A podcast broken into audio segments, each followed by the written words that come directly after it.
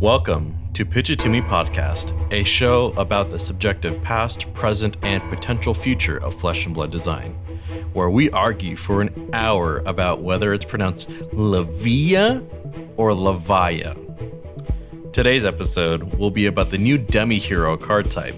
On Red Pitch, Joel will lead our discussion as we gush about how cool the new Demi Hero is. On Yellow Pitch, Clark will give us a deck tech for what he came up with using the new card. And on Blue Pitch, Fuzzy will give us some of his own custom designs for Demi Heroes in other classes. You can find us across all socials such as TikTok and Instagram at Pitch It To Me Podcast.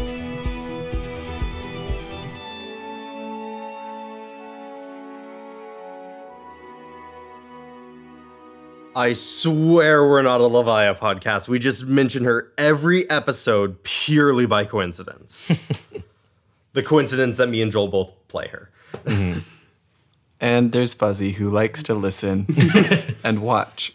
So, Dusk Till Dawn spoilers are done. We're recording sometime between pre-release weekend and actual release. So these are still pretty fresh takes. They're they're hot off the grill. Mm-hmm. Uh, Flip Delicious. sizzle, good takes. Flip sizzle good takes. Those those fresh char line good takes. the big hot button topic, the big thing everyone wants to talk about is the one card Lavaya redeemed and Blasmophet Lavaya consumed. It completely changes how the inventory works. It changes how heroes work, how the game works. It has so many interesting design implications that we just felt like it really deserved a whole hour to talk about it. So, we're going to spend this episode talking about the implications of what having this new demi hero is all about. And if they ever drop another new card type in the future, oh, you can expect we're you're gonna hear an episode from us about it within the year. At the very least, within a year.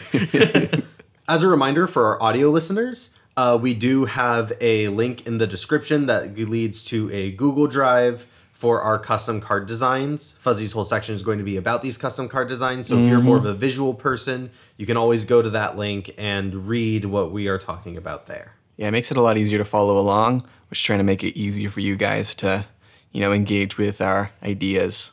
Yeah, especially when we get some art going too. It'll be a really cool way to immerse yourself in our designs and we get to, you know, show off our passions for the designs we want to see in Flesh and Blood. And if you like the designs and you want to drop some art for it, I think we accept art donations. I don't know about you guys, I might be speaking out of turn here, but if you want to draw a stick figure for my card designs, I will absolutely plop it right in. And I don't care how much experience you have. If you want to do art for any of my cards, you can do it. We have an email, pitch it to me podcast at gmail.com. You can always send them there. Let's jump into Red Pitch. Before we get into Demi Heroes as a whole, I want to talk about a few heroes that kind of did the same thing that Demi Heroes are going to be doing in the future, or at least what I think they'll be doing. Uh, and I wanted to highlight Starvo because he kind of like came out of nowhere. Bravo before that was kind of overshadowed by Oldhim for a very long time. I don't know if this was always intentional to give him all these elements, but I felt like it was a really good way to give Bravo a new identity and uh, a larger card pool because that's what Oldhim like. There is no cost benefit or like opportunity cost in playing Oldhim over Bravo. So when I think of Starvo, I just think of like how do you give a hero really good support without making their talented counterparts even more broken than they originally were? And I think this was where their attempt to do it, but it obviously failed epically. Like he held in it like less than a year. Bravo star of the show was kinda strong. When I was getting into the game, I remember going back and watching the YouTube videos and just being like, oh, they really do that just about every turn. Yep, it was not as hard as it, it was. It it seems because like you have the largest card pool of, of any hero, and you still have your really great on hits from being an OG Guardian player, and you have you know Crown of Seas, Ramp. You just have everything. It's hard not to be the best deck in the format at that point. And then I was looking at Arakni Solitary Confinement. I don't know about you two, but I was pretty underwhelmed with Arakni as a whole. I just didn't really like the assassin design until Uzuri came out. That was like more closely related to what I thought assassins should be. And I thought Solitary Confinement was interesting because it gives you some way to play Arakni in Blitz. Not that you want to be playing Blitz over CC, but if they extended this design to CC, then you have basically two Araknis that you can pick from. And based on what kind of support they get in the future, like you know, one was completely about stealth and one was completely about contracts. So you could play either or depending on what the meta was like. You know, either a more controlling build or or a more aggressive build. And I think this approach is what I wanted to see with Levia Redeemed uh, initially. Instead, it was just like Blitz here and it has a title, so we know it's not going to be a CC hero at least for the time being. So that's kind of what I was looking at when I was thinking about what existed before the demi hero came came about. Yeah. Though interesting point there, we have just seen a uh, a young Prism with a with a title that also has a CC uh, adult counterpart. Yeah, they kind of broke that precedent a little bit. Yeah, Yeah. good point. I almost completely forgot about that. So that may open up like a like a Benji CC or a uh, or this Arakni solitary confinement with stealth going to CC, which I would be Yeah. interested in seeing. Adult Kassai. Adult Bro, let's Oh. go. Can't wait. Anyways, sorry. All in one set. yeah. Draftable. yep, yep. That sounds awesome, actually. I think that begs the question: like, what do these heroes accomplish, or what did they set out to accomplish? Because Arakni doesn't see any play at all, really, because it's like Blitz is not the premier format, and Starvo doesn't see any play either because he LL'd in like less than a year. So I'm like curious, like, is this teasing like a new design space, or is it just it was it trying to fix a problem for a very niche use case? I think both of those were trying to do the same thing that this demi hero card is trying to do, which is continue or give greater depth to the story of these heroes while also giving them alternate play styles or different card pools so that mains, especially if they're complaining, uh, can feel like there are other options, other routes, other things that they can try. Yeah, and so then that kind of bleeds into my next section, which is uh, to ask: Is this how we balance heroes from now on? Like, how does this actually improve Levia? Like, does it really take her design space in a in a good direction, or I don't know, kind of like a band aid fix and just saying, hey, you don't die to the worst mechanic in the game now? I don't think this is the only way that you could read it, but one could say that it's their way of apologizing for a bad hero ability. Hmm. Is you get to replace yourself with a new, better one if you meet a certain condition. I mean, there's clearly more to it than that, right? But with other heroes that are weak, it might not be their hero ability that's holding them back, you know? Like with Azalea, the card pool is what really helped her get back up into at least a B tier, right? For sure. Boltyn, you could say something similar. Like Boltyn, honestly, if you read his hero ability, it seems pretty sweet, right? Not only if you charge, do all of your attacks get plus extra power, which already kind of feels really nice, but also you get to give go again to your attacks mm-hmm. somewhat conditionally. Like that's a strong hero ability. They just like really nerfed him by having a ass card pool, you know, where all his cards are so underrate Yeah. with Levia, her hero ability doesn't do anything other than allow your cards to not have as much of a drawback, right? For sure. She has a nothing here ability, kind of like Dash almost. Like it's very contingent on what your card pool is like. Mm-hmm. Mm-hmm.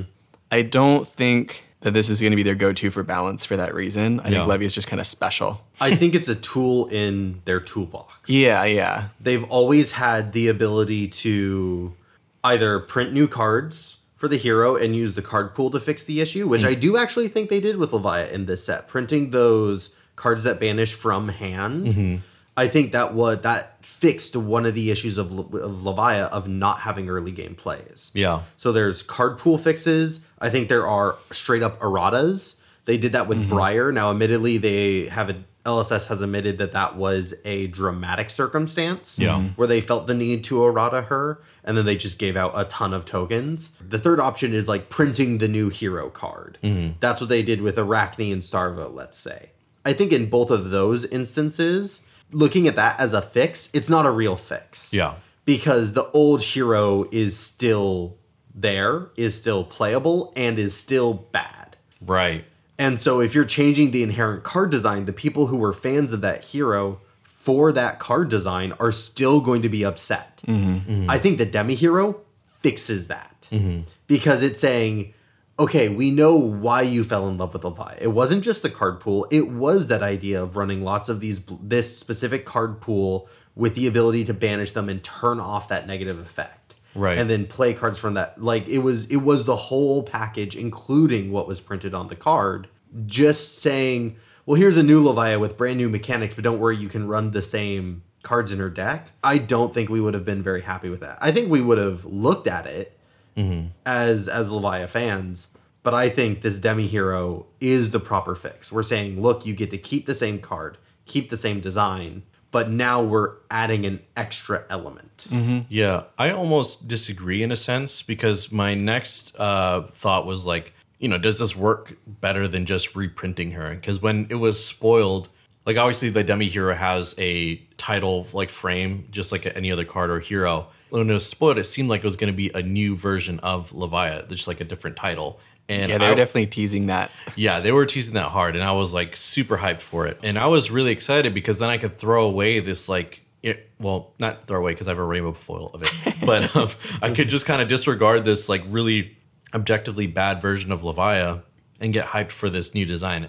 And I would even say that a lot of people would agree in the sense like, okay, we can keep Levia, use like Hexagore in this new build that gives you uh, better play patterns and let you use more of your card pool. Because I want to play with things like Mutated Mass and Tome of Torment, Hexagore, and like Guardian of the Shadow Realm. But I don't want to have to keep getting it out of banish or banishing a six every turn and having to navigate those misses in my graveyard too. Like if I could find a way to hedge against those like negatives, then you know I'd be all for. I, re- I really wouldn't care that that much about the OG Levia because theoretically they would find a way to make it so that you either cycle out more cards out of your blood debt or you can still prevent it. And like for instance what if they printed a levia with the same hero ability? Like if you banish a six you turn off blood debt and then they have extra text on there that say mm-hmm. like you can play one card out of banish or something like that. Like i think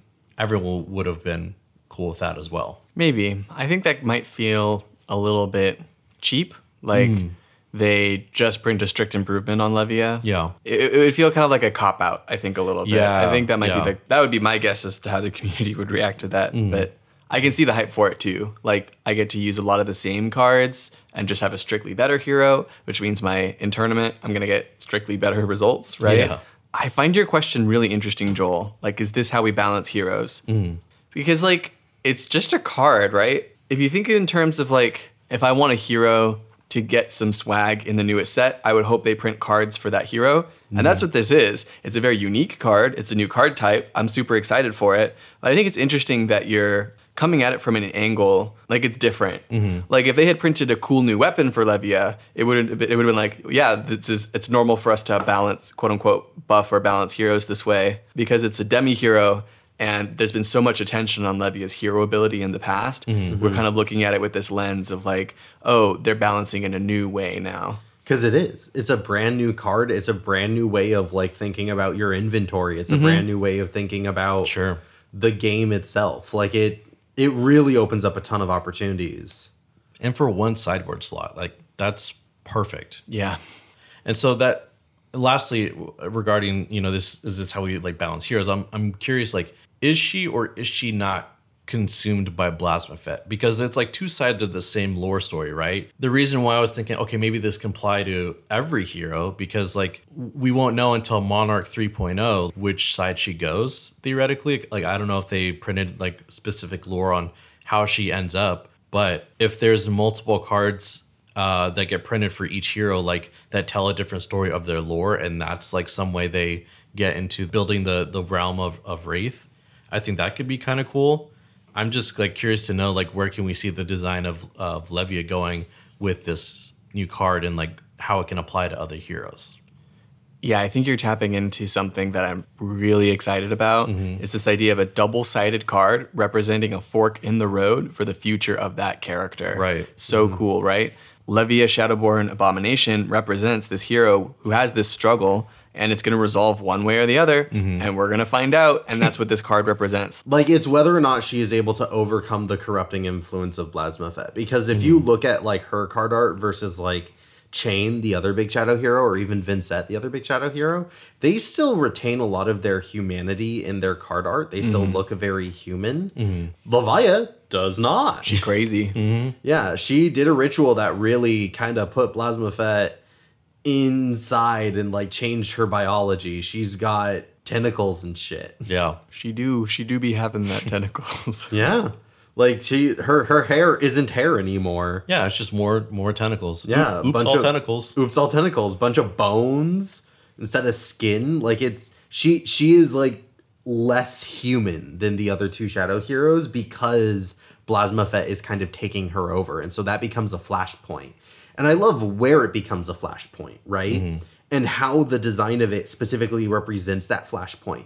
If she lets the blood debt tick her down, she becomes Blasmophet.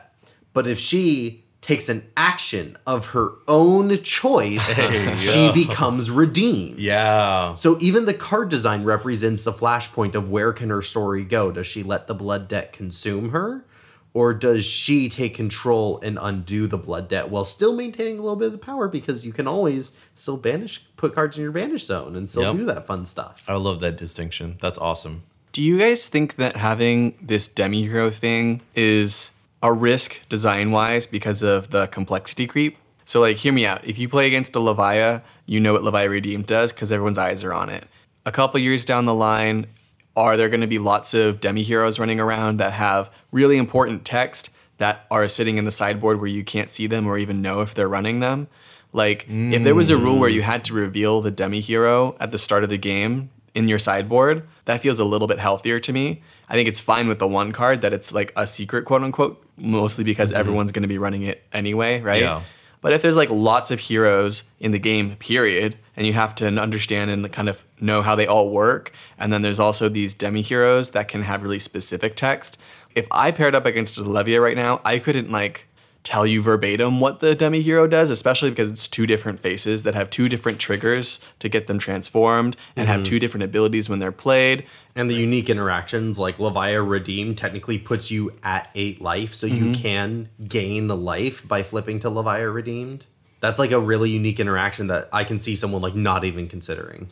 the complexity creep is there and I'm excited for it, but I do have a little voice that says maybe if there's a lot of this, it can feel overwhelming Yeah. and unapproachable. And that makes me think about I don't know how much you guys were paying attention to modern over the past few years, but For Magic the Gathering. for Magic the Gathering, yeah, because there were a new card type revealed uh, by the name of Companion, which, Oh, which is like yeah. Oh, yeah. Commander for modern, essentially, and it broke the game. I think like two of them were banned immediately because they were just so extremely powerful. Yeah. And that's what Levia Redeemed is. Like, there's no opportunity cost playing it. It's one sideboard slot, and you Mm-hmm. just like there's a chance in the game where you just don't die, which is really valuable because that's often one of Levia's main lose conditions. So if you have a lot of heroes with multiple demi heroes in the, like down the line, the design of Flesh and Blood in general, like being able to sideboard as soon as you present your hero, is now like defunct because you can sit down across a hero and like, okay, do they have this demi hero or a different one? What equipment are gonna, are they going to be using? And it's already too late by the time you like reveal your equipment. Like you, mm-hmm. whatever decision you make, you're, you're stuck with. So I mm-hmm. definitely see like what you mean about the complexity creep and how it can be like a dangerous design space if we just like slap a demi hero on every like new story we want we mm-hmm. want to tell for a hero or every time we want to like tweak a specific archetype. Yes, this should not become a super common thing. Mm-hmm. One, because that would cheapen this card. Yeah. And two, because of the complexity creep. I also think it's kind of a non-bow to talk about like, is this going to like be an issue in the future, having it not be known? You can just make it known. Just Yeah. have a rule of like if you're running a demi hero, it needs to be presented with your hero. Mm-hmm. I think that's a very easy fix. Yeah. It's a line. You don't even need to put it on cards. So like if you end up sitting down and then transforming a hero at an armory and you didn't know this rule, someone's gonna be like, Oh yeah, you were supposed to declare that at the beginning. And again, if these are specialty cards, there's only a couple of them, only for very specific moments. I think it's gonna be fine. Yeah, that's a good point too. Yeah, I'm sure there'd be ways to hedge against how confusing this can be sitting against a hero with multiple options in terms of demi heroes if they if it gets to that point. Mm-hmm. Clark, I'm really excited to hear about this new brew you've been talking about for pretty much since this new card was spoiled. For Yellow Pitch, I am being given the opportunity to talk about my little pet deck that I've been brewing up.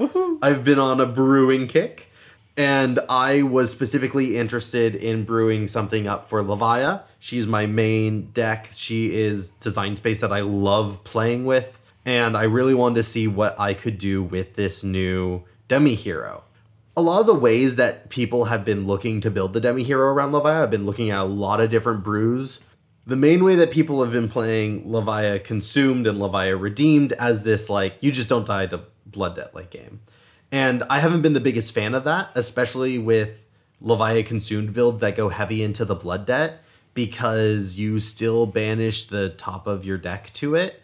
And so it can feel really bad because if you have like 20 blood debt and then you flip, you're banishing a third of your deck. and that doesn't feel very good at all. Then people started doing, well, like there's a light blood debt version where you end up doing Levia consumed and a and a heavier one where you do Levia redeemed. And people have been playing with those different ideas. And then I saw a brew that was completely different. I was watching uh, Mansant brew up, show off all these different brews of Levia. Some of them were his, some of them were other people's that he had seen. And I saw one that was all about the very brute heavy build. A lot of the brute cards that just say discard or draw a card and then discard, built around the dynasty card of Berserk. Now, when Berserk came out, the Levi community re- responded very poorly to it. They're like, this is just a brute card that you said was for us, and it's not. And we were very upset about that. We Yeah. did not like that. Levia players sound a little whiny. Oh, we are very whiny. I will be the first to admit. Um, but I think it's really good now. I think Berserk is very good now for one big reason. Levia, in her deck building, loves blue cards with six power. We love it because we need six powered cards to banish so that we can turn off Blood Debt. So we want as many six powered cards as possible. When we run these Brute Hero card, these Brute cards that discard, we want to be discarding things with six or more power so that they can activate Berserk, so that we can banish six power cards and then mm. draw them. Let me actually take a moment to explain what Berserk does. Berserk is a one cost, non attack action card. Mm-hmm. And it says whenever you discard a card of six or more power, banish it, and then look at the top card of your deck. If that card has six or more power, draw it. That is what it does. The text is a little bit more complicated, but it's if you discard something with six power, put it in your banish zone, look at the top. If that card has six, draw it. So you want as many cards with six or more power as possible. That's very hard. It was always better in Levia because Levia gets extra blue sixes. Levia has Deadwood Rumbler, and Levia also has uh, her specialization Soul Harvest. In this set, Levia was given two more sneaky blue sixes. They just don't say it has six power on the card. The two cards are Diabolic Offering and Battlefield Breaker.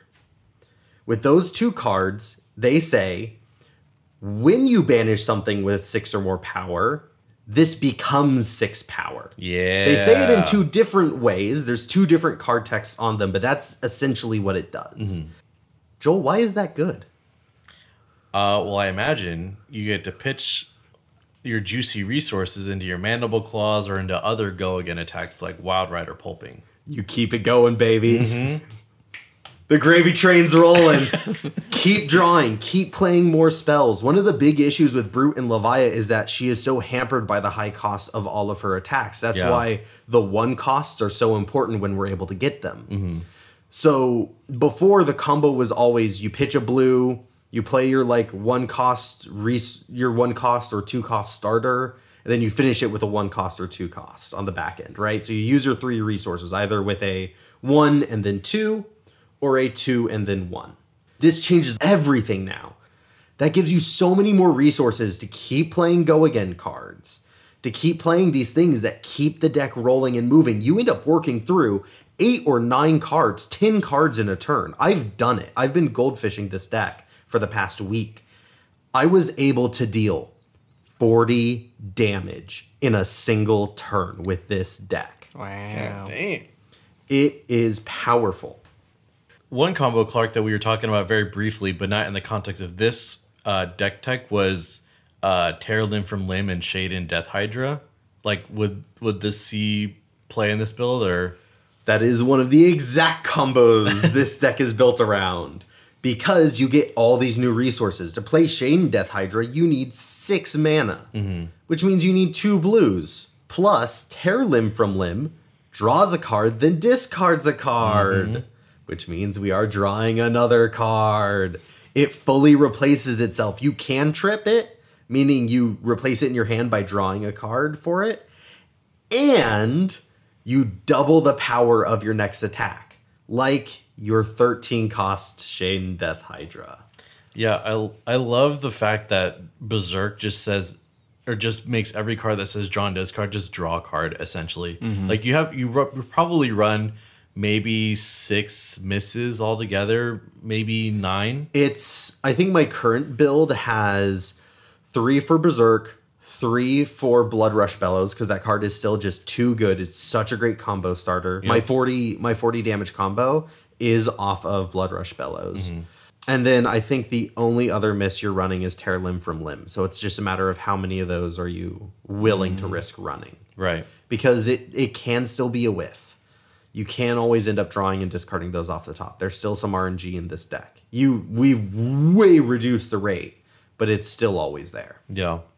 These combos get even more frightening with Levia Consumed because Levia Consumed lets us play Shade Death Hydra from our banished Oh zone. my god.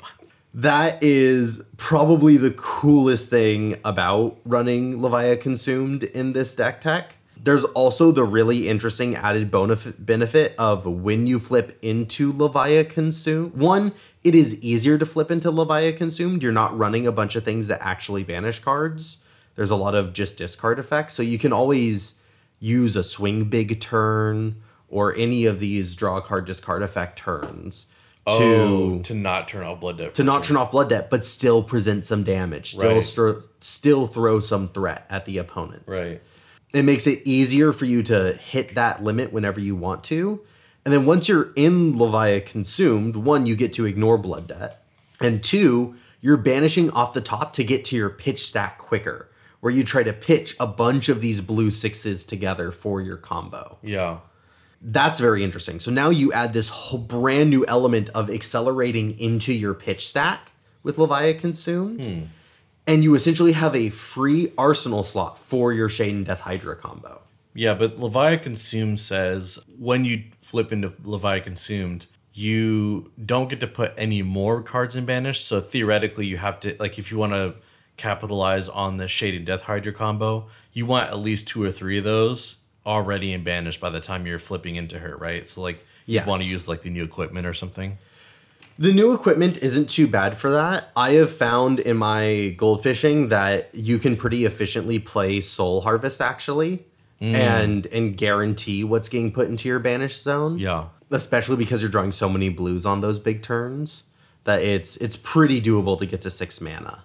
And so the tear limb from limb combo with Levia consumed just becomes so much more reasonable, even as a leaner non-comboed hand.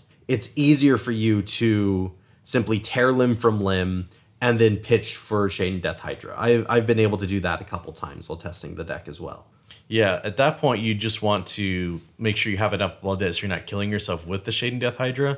But if you're swinging for, what is that, 26? 26. Like, chances are you're leaking minimum 14 damage against like an average 12 block hand. Like, that seems Yeah. pretty strong. Like, I'll take 10 damage for for 26, you know? Mm-hmm.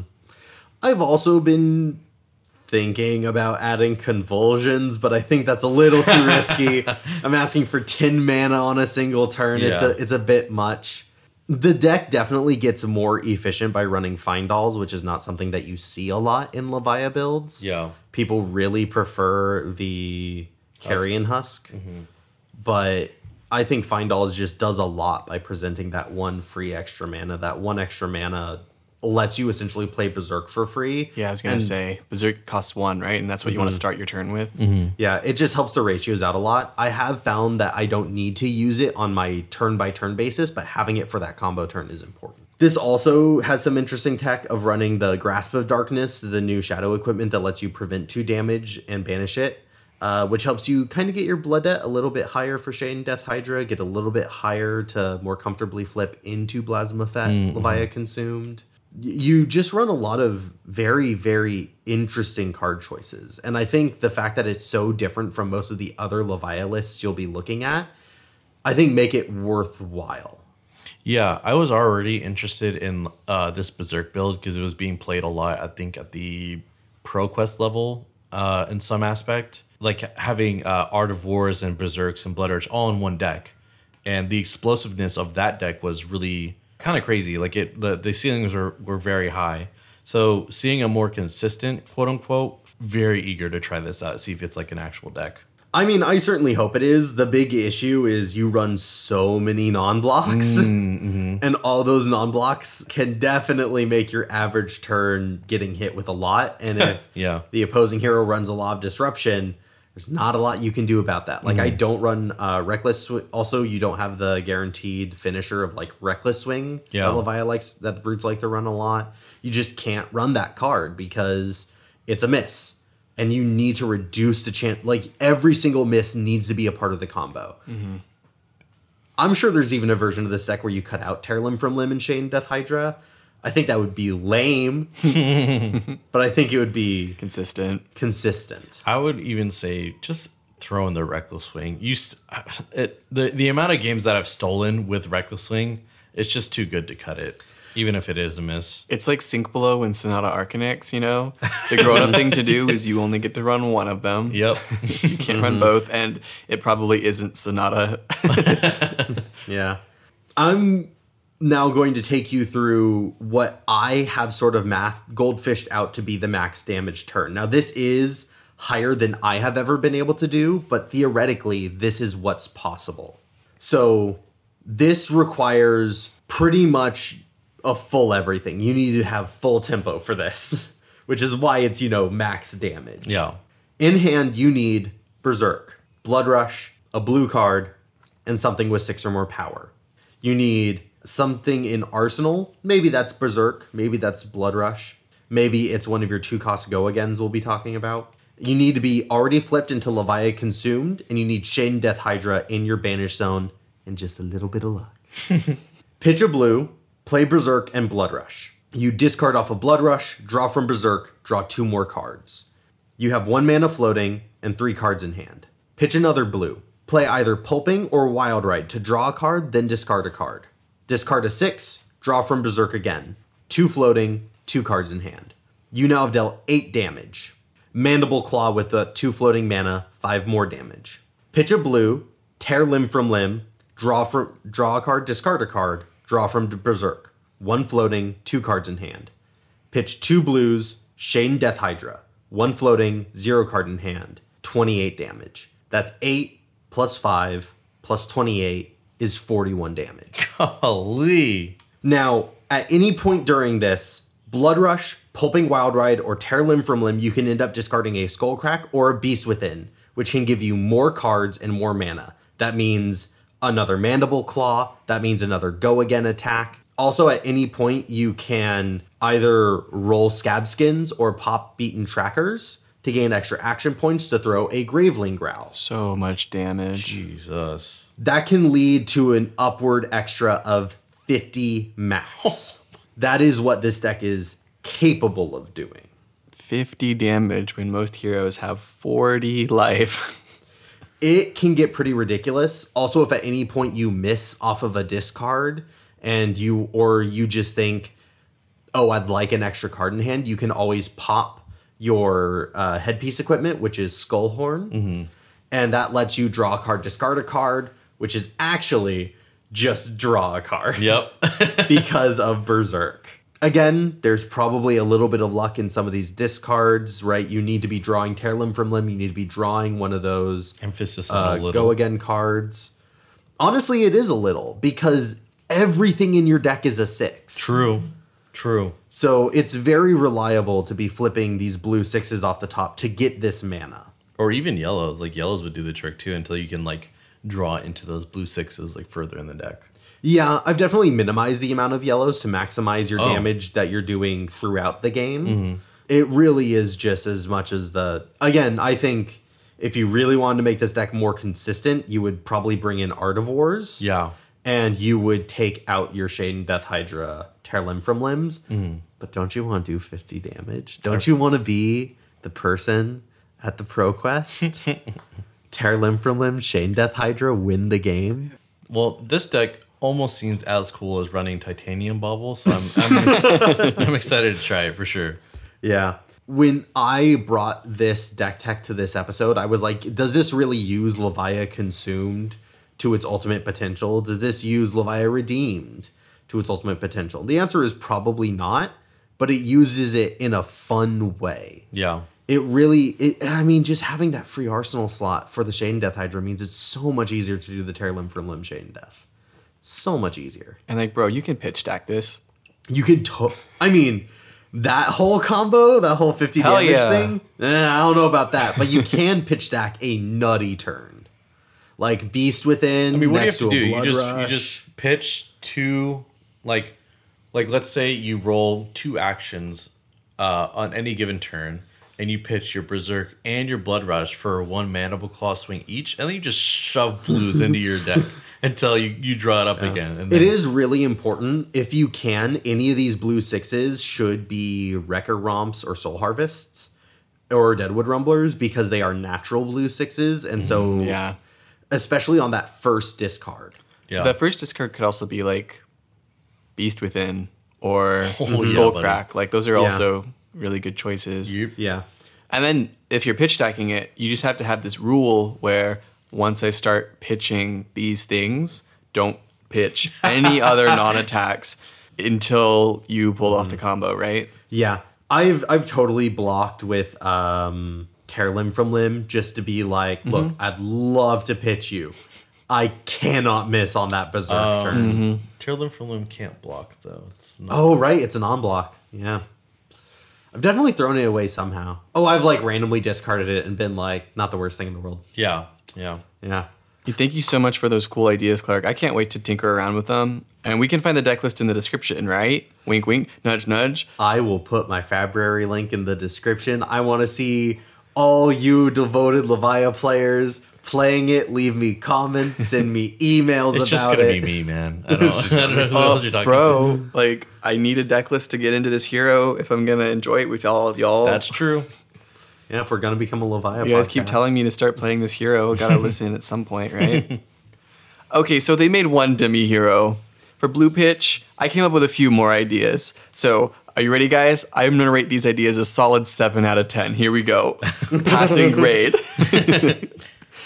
So, I came up with three and a half, four ideas. The first two are gonna be single sided demi heroes. And I actually did come up with a double sided one. I put my big brain thinky cap on and I came up with a double sided idea.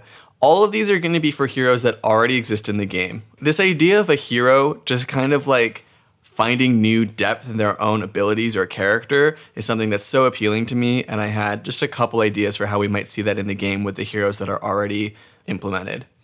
First, I've got Boltyn, Ascended Archangel of Justice. This one's for my man Joel. Uh, he's a Boltyn stan, so I just wanted to give him a little something to know that I care about him and love him. It's this legendary Aw. Boltyn specialization light demi hero. I have, as an action, transform into Boltyn, Ascended Archangel of Justice. Activate this ability only while this is in your inventory and you have 10 cards in your soul. I say you may play one card from your soul per turn That's so cool. and it's got 10 life. So you're loading up your soul. You can fit 10 cards in your soul. I don't see Boltyn players doing that that often, but if you make it your game plan, the reward is now you have like these 10 cards that are going to feed in. That's basically four intellect for the rest of the game because Boltyn's a three intellect. Let's go. Joel likes to say it's a three intellect hero. So we got you one more card that you can play each turn. Nice. It also means that the cards that you put in your soul matter a little bit more, mm-hmm. right? They're not just fodder. They're like kind of matter. You can like load up some really cool cards in there and, and play through them. And then I have them at 10 life because once you're doing this, that's a I, I, I don't know, maybe the amount of life that I would expect you to have after you load 10 cards into your soul over the course of the game. Dude. I don't know. This is no, this is insane, and I'll tell you why. So it says one card from your soul per turn, meaning all of Soul our sync shield. belows, all of our soul shields. Oh my god, you're right. I didn't even think about that. Soul Shield can just go right back in Soul. Oh, yeah. man. Oh my. Oh oh. Actually, yeah. That's that's pretty. so we're insane. gonna errata this card right now. No, I think it's okay. that he gets a Soul Shield for Yeah, free it's fine, every it's turn. You're right. Maybe you can't put any cards in Soul after this. Like you have ten, and those are the last ten that you get Yeah, for the game. you cannot So- put any more cards. in And then this you got to roll. go right back up to heaven, Mister Ascended Archangel of Justice. Yeah, Joel. No, no looping soul shields for you. Okay, well that All right. well that ruins my next idea. I was gonna say you could just keep looping soul food every every turn to refill your soul. No, because you should. I still want you to be able to charge after you play this. So maybe it's like Oh yeah, you still need to be able to charge to activate. So maybe it just goes like face Well, down. actually, no. banish His his this replaces the card tag. we'll just say you may play one card from your soul that makes during that- each of your turns. makes That, way, it turns off the soul shield loop. yeah. I'm sure there's still other degenerate things that y'all Boltyn players can come up with to do this with this still card. this still turns off the charge mechanic of of when you charge. Does oh it? no no no yeah because this replaces the card text. So you can still charge, but it no longer gives the Boltyn effect. Oh, of yeah. they block with an attack action card. Interesting. Giving it plus one, and Yeah. then being able to remove a card from soul to give go again. I remember doing that kind of on purpose when I made this design. Like he, Boltyn can't do his normal Boltyn hero stuff Mm-hmm. after this. Like it kind of becomes your game plan. And that makes sense because then you can't loop via the Vanguard either. That way you're not just buffing your entire board every every single turn and you know doing three or four attacks with uh, plus one. At this point, you would have to specifically use cards like Take Flight or Battlefield Blitz in your soul. Like when you can't rely on your hero ability to give on demand go again, you still have a way to have you know relatively large turns. You like it, Joel? I love I it. I made it just for you. I, I can tell it, was it has a lot of love in it, and I feel it. I love this card so much. I wish it was the real thing. Going into the idea you talked before about balancing heroes, right? Mm-hmm. I imagine Boltyn being one of the lowest tier heroes in the game. Watch your mouth. and maybe that'll change with Dusk Dawn, and I'm not quite aware of it. Mm-hmm. But this is kind of like exploring the idea of buffing a hero by giving them a, a dummy hero. Yeah, mm-hmm. what you said was very interesting there, Fuzzy, and I love it, and I kind of want to just mention it. We very much like calling ourselves a design podcast. Mm-hmm. I think designing cards by having someone in mind when you design a card for them is a very valid way of designing a card. Mm-hmm. It, it can sometimes seem very indulgent, but when you think about it, that is what card designers are trying to do. They're trying to print a card for a player, for a specific player. Hmm, mm-hmm. interesting. And so I think I think it is meaningful. Sometimes it feels very indulgent coming from, you know, us amateurs. yeah, We're a podcast where we design custom cards for each other. yeah. It's a little it's a little self-indulgent, but I think it is something special and I think it's a real technique that professional card designers use. They hmm. they think of a player. What would this person like to see? At the end of the day, they're also thinking what would I like to see in my game? yeah, yeah. yeah. Maybe that's a good exercise too. Like moving forward, just thinking about other archetypes or other heroes that we don't normally play, and see if we could design like a semi decent card for that hero. I think we've also been like recording this podcast without a huge subscriber base yet, and so we've kind of been playing True. off of each other. Yeah. But if you're listening, you should crawl down into the comments, send us your favorite. Yeah, crawl down into that cesspool. Why don't Go- you go drag ahead. your your weightless body into the Go head into the pits. Go hang out with Uzuri and Azalea down there. Wiggle your way down into the comments. Tell us what would what would be your dream thing to see added to the game, and maybe we'll come up with some ideas for it because we love you. After all, you are squirming down into the comments for us. So if my last one was me trying to like imagine like the buff aspect of the dummy hero, mm. this next one is kind of trying to cover a weakness. Now, you might say this hero doesn't need this weakness covered, and that's okay. You don't have to agree with every one of my designs. Like I said, they're only 7 out of 10. But this one is called Dash Excellent Improviser, a mechanologist demi hero, legendary Dash specialization. And I wrote at the start of your turn if you have no cards in your deck and this card is in your inventory, you may transform into Dash Excellent Improviser. If you do, shuffle 11 cards from your banished zone into your library, then draw a card. And I wrote that it has 5 intellect, but 1 health. So you're at the end of the game, right? You've boosted away all of your deck. You can turn into Dash. Now, if you were low health before, you're definitely low health now because now you're at 1. I put draw card when you transform because if you're going from four intellect to five intellect, you're not going to see the intellect until the end of that turn. So I wanted you to see the benefit immediately, even if only small. That's why it's 11 cards, because that's the one card that triggers at the start, and then two five card hands. This is your last chance as a Dash player to squeeze out a victory because you played your entire deck out and You boosted it all away. And the cards that you get to put in your deck are not just the ones that you played, they're the ones that you banished and never had a chance to play first. So mm. if you banished all reds this game, you get all reds to pick from. If you banished all blues, then you might not have a lot of gas to choose from. What do you guys think? I can't wait to play Sigil of Suffering against this card. wow, that's really great. Lovely. Sigil of Suffering, take one. Reckless swing. Let's go. The the freaking uh Dorinthia warrior, like oh, um, Steel Blade Shunt. Yeah. Literally any wizard. Well, maybe like I don't know. You are able to gain life after this. There are mechanologist items that can like give you arcane barrier, or Yeah. there are ways. oh, totally. But yeah, if you- still can't wait to play Sigil of Suffering. if you look at Dash the wrong way, you might kill them. Like they're not in the clear yet. Yeah, I like this. You have to improvise. Like it's not much, but it might get you over the finish line. Yeah. I, I really love that design. I don't play Dash at all. I don't know how often that'll this will come up, but I like the like having options. You know what I mean? Okay, I might be losing, but there's just like last ditch effort. Maybe I can squeeze it out. Like even if I'm blocking, like like if I arsenal that card I draw, or you know swing or whatever, and draw five. If I'm blocking like three and then send two like zero cost or whatever, it's still something. Maybe you can squeeze it out. I don't know, but I like that it's five intellect. I think that's um, interesting design space and keeping it at one life. I feel like makes it not like as uh, oppressive. Yeah. as, as five intellect. Could How can you be scared of someone with one life? just kill me? you aren't. All right, guys. This next one's a doozy. I'm so excited. I read a, a little ahead and I got thoughts. I apologize. This is a 20 minute card, okay? so, if our last two were were responses to a hero that is weak or a hero that has a defined weakness and this is a response to that, this next one is based on this idea of a fork in the road. So, Levia redeemed, Blasmophet Levia consumed. It's so cool how you have this hero who has a struggle that is very clearly represented in their character, mm. and this is the natural progression for that struggle without actually answering the question, right? Mm. It just represents two potential futures. And that's why my last card here is a double sided demi hero. On one side, Dromai, Empress of Volcor. On the other side, Fai, leader of the Volkai. And both of these sides are legendary Fai or Dromai specializations.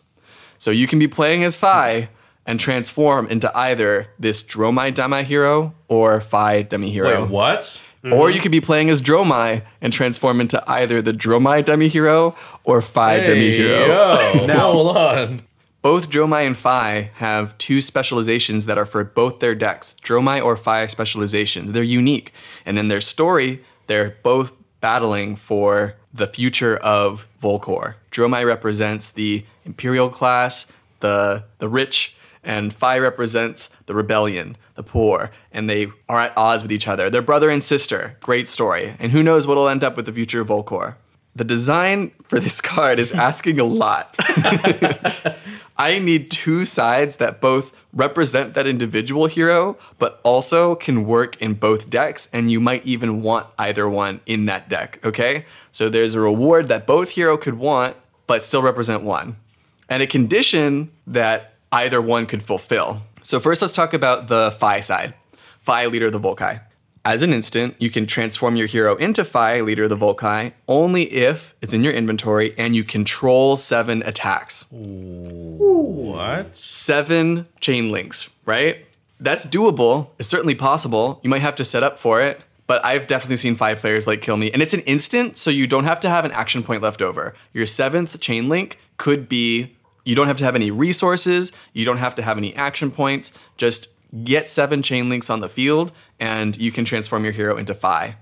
You'll lose your hero abilities from before, remember, and it's replaced with once per turn action for one resource, put a Phoenix Flame from your graveyard into your hand, and all attacks you control have go again. Period. Ooh. And when an attack you control hits, make an Ash token. Remember that you might be Fai transforming into Fai. That ability won't be relevant to you at all. But if you're Fai trans, if you're Dromai before, you probably still want the Ash because you want to be able to play the dragons out of your deck. So you can get a Phoenix Flame for one resource. Your attacks have go again, and when your attacks hit, you make Ash.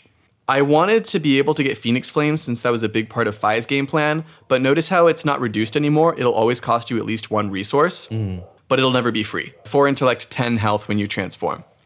The thing is, Fai already has a lot of attacks that have go again. Mm-hmm. So I don't know how much you would care about that or the Ash.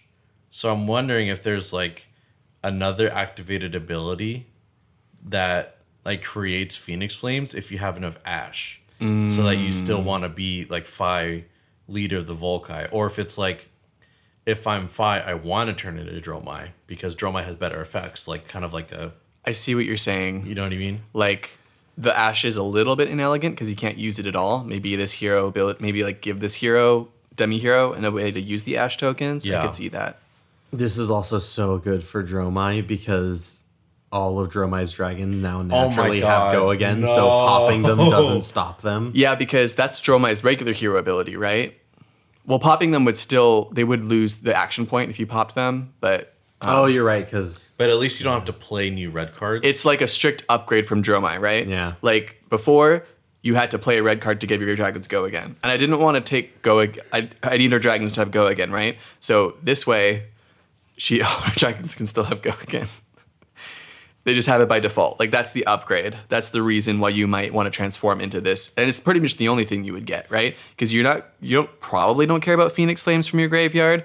On hit, make Ash is pretty nice. You don't have to pitch to do it anymore. but you can also start running more Phoenix Flames in your Dromai deck. It would make it easier to turn into this demi hero because you need to have seven attacks. Well, not only that, but um, you would need another way to make Ash that can't be stopped by Phantasm because you lose your hero ability, which is what generates the Ash when you pitch a red card. So you'd probably need a, a critical mass of like these zero cost go again attacks so that you can get Ash in some way. You know what I mean? All right, Dromai, Empress of Volcor. So with Fai side is the rebellion wins, and he's a leader of the Free Volkai, which is the lower class in Volcor. Dromai, Empress of Volcor, represents her taking the throne and ruling Volcor, assumedly with an iron fist. She's kind of a badass lady. I wrote action, transform into Dromai, Empress of Volcor. Activate this ability only while this is in your inventory and you have four cards in hand and at least one card in arsenal. Go again. When you pitch a red card, create two ash tokens and you have a second arsenal zone. The third time an attack hits each turn, draw a card. This might be a little pushed. I'm looking at it now, and it's a lot of stuff that I put on this card. But it takes you to five life when you play it. So even though the condition is kind of easy, you're probably not going to want to use it until it's later in the game when your life total's kind of low. But also, if your life total's low, are you really keeping five card hands? With Dromai, it's not too hard because you have the dragons that if they just spend a turn taking out your dragons, then you can have a really full hand easily. With Fai, I can see him wanting to transform just because he gets a lot of value out of the card and he's not worried about his life total because his aggressive pressure is so high. Yeah, and you could even do this like when you're even in like the twenties or or like still the double digits of life. Like you could just say, Take 15. "Yep, exactly." Like uh, Fai will often say, "Yeah, I'll take fifteen. I don't care because I'm gonna blow your back out right now." Mm-hmm. So if if you have double mask of momentum triggers and ash tokens in a second arsenal zone, I feel like Fai would eat this up. And not only that, Dromai, like if she sees herself with a hand of like D reacts and sigil of solaces, she could be like, okay, I'm at 20, I'll take five, gain six, Oh, yeah. and then have some D reacts, like double arsenal D reacts, and then just use my hand to uh, pitch for for other stuff like attacks or whatever. Willing to go to five just because the defensive potential is so strong that it doesn't matter that much. Right. I do want to know that this is strictly better than Mask of Momentum. Mask of Momentum is the third attack in a row. This is Yes. just the third attack. Oh, I didn't even notice that. Good catch. That was that was intentional. Yeah. Uh, one thing I forgot to put here is there's no way to give your dragons go again. Yeah. Oh yeah. So I'm kind of seeing this like, uh, is it asymmetry where like like Fai wants to be Dromai and Dromai wants to be Fai? I wasn't thinking about that. I was trying to have Fai be very emblematic of Fai, you know, and Dromai's design being very Dromai. But I also wanted there to be a lot of overlap between both playstyles being willing to run it, you know? For sure. I was trying to juggle a lot here, Joel. No, that, that you you said it was a doozy, and I think a doozy is the, the perfect way to uh, to describe it. I don't think this should be a Dromai or Fai specialization. Oh, you think it should be something completely different? I'm here. Yes. I'm ready. I think it should be an Emperor specialization. Okay. Ooh, okay. When you have zero health, transform into either Fai or Dromai. That's cute.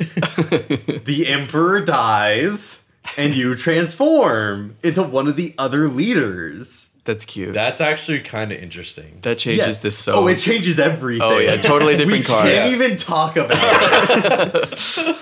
but oh, oh man. could you could you imagine? That is so flavorful. I love it. yeah.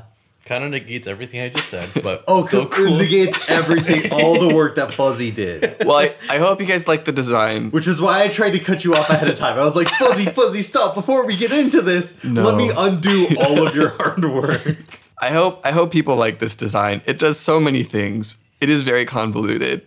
All of that stuff I said about complexity creep before, about like trying to avoid like heroes that have so much text and are so important to the game but sit in the sideboard where you can't read them. With that, I think we're going to move into our arsenal zone. Enough talking about demi heroes. So, for our Arsenal Zone, this is the section of our podcast where we really like to talk about some cards that we're just interested in. You know, it doesn't need to be attached to anything that we talked about in this episode or even what's going on in our lives. We can just talk about fun little cards off to the side. No strings attached. No strings Just liking attached. cards. okay, so the card I want to talk about is Valiant Dynamo. It's unplayable, uh, except for one hero uh, by the name of Kassai, which is my favorite Blitz hero of all time. I'm still desperately waiting for a CC printing, but yeah, I just I just love sitting down at an armory and for the first time, like I block with it, like turn one, like oh you're using equipment so early, and then they see that I take off the counter, and the perp- the perplexed look I get, like wait a minute, did you just block with that? I'm like I sure did, and I I, I slide over my mini snap like every turn. I'm like, yep, that's kind of just what it does. And I really want it to be playable in like Boltyn or, or Dorinthia. Uh, it's just not. Maybe we'll get like an archetype where we can use like dual wielding swords more effectively uh, in like a charge like archetype or just, I mean, Dorinthia can use hatchets, I guess, but I don't know. I'm just waiting for a more interesting design space or a new warrior in general because I love this equipment. I love like having recurring value because now that Oldhim's gone, we don't really have Crown anymore, other than like like Rampart being able to block every turn. So this plus like the new shield that got spoiled, I feel like ugh, this could be amazing if it was playable. So yeah, that's what I want to shout out today. It's a super daring design, you know? Mm-hmm. Being able to remove those counters, Yeah. block with it forever, infinite value. So for my card, I wanted to talk about Nimble Strike. Oh, God. I thought it was nimblism.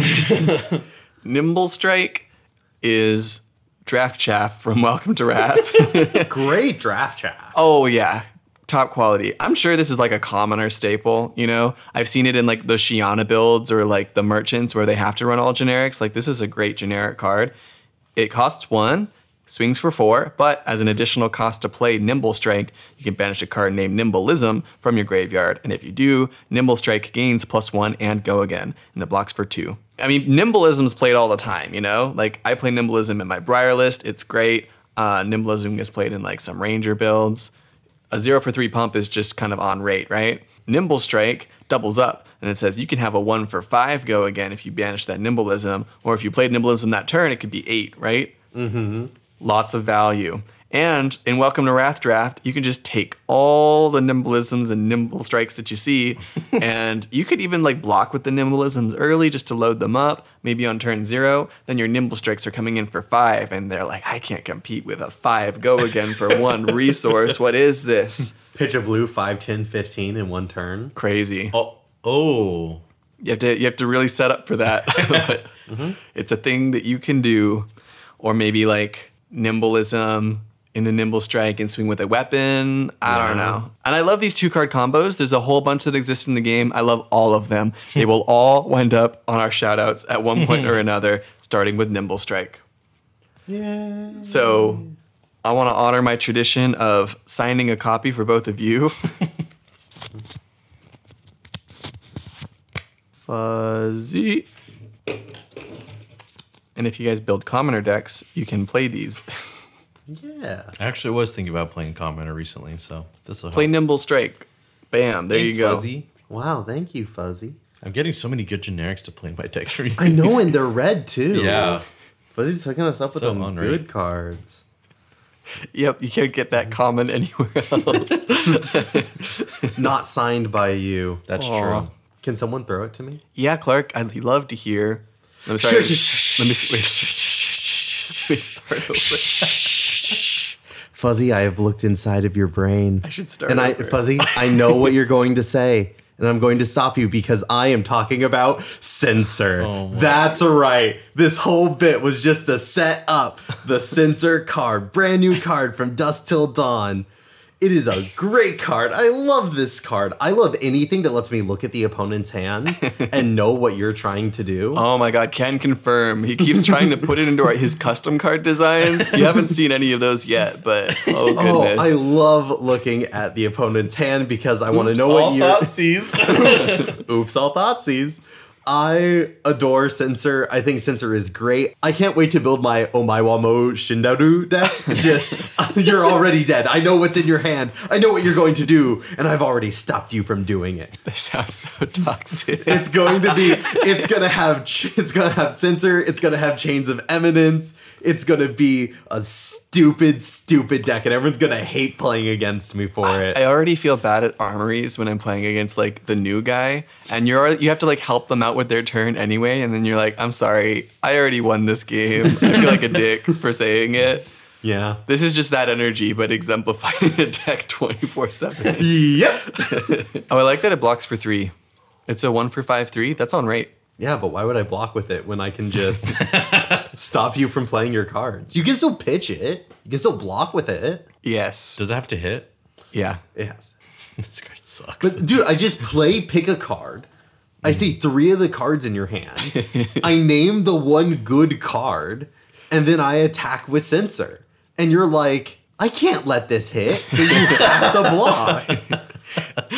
They already there's not even any mind games at that point. You're like, hey, I'm going to attack with this card. I don't have to tell you this, but if it hits, this is the card I'm going to name. So Like, give me two cards. Yeah. Uh, this is also like just playable as like specifically Bravo hate because Bravo will tutor for Crippling Crush. Oh. Or they'll like throw the what's the giant card that creates three seismic when you Pulverize? throw it? Pulverize. Yeah, Yeah. a- anything You just name give is like- pulverize. yeah. Right.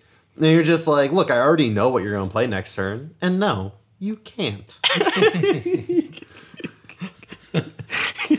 That's censor, baby. Great new tech. Deck's coming along nicely. so stupid. Well, thanks for potting with me, boys. And thank you, listener, for being you. Don't ever change. Pitch It To Me podcast is hosted by Fuzzy Delp, Clark Moore, and Joel Recinos. Our executive producer is Talon Stradley. Logistics coordinator, John Farkas. Music by Dillon Hulse. Logo by Han Vi. And sound mixing by Christopher Moore. Last but not least, we'd like to thank you, the listener. Thank you for tuning in. Please give us a follow on your favorite social media platform at Pitch It To Me Podcast. Stay tuned for some outtakes.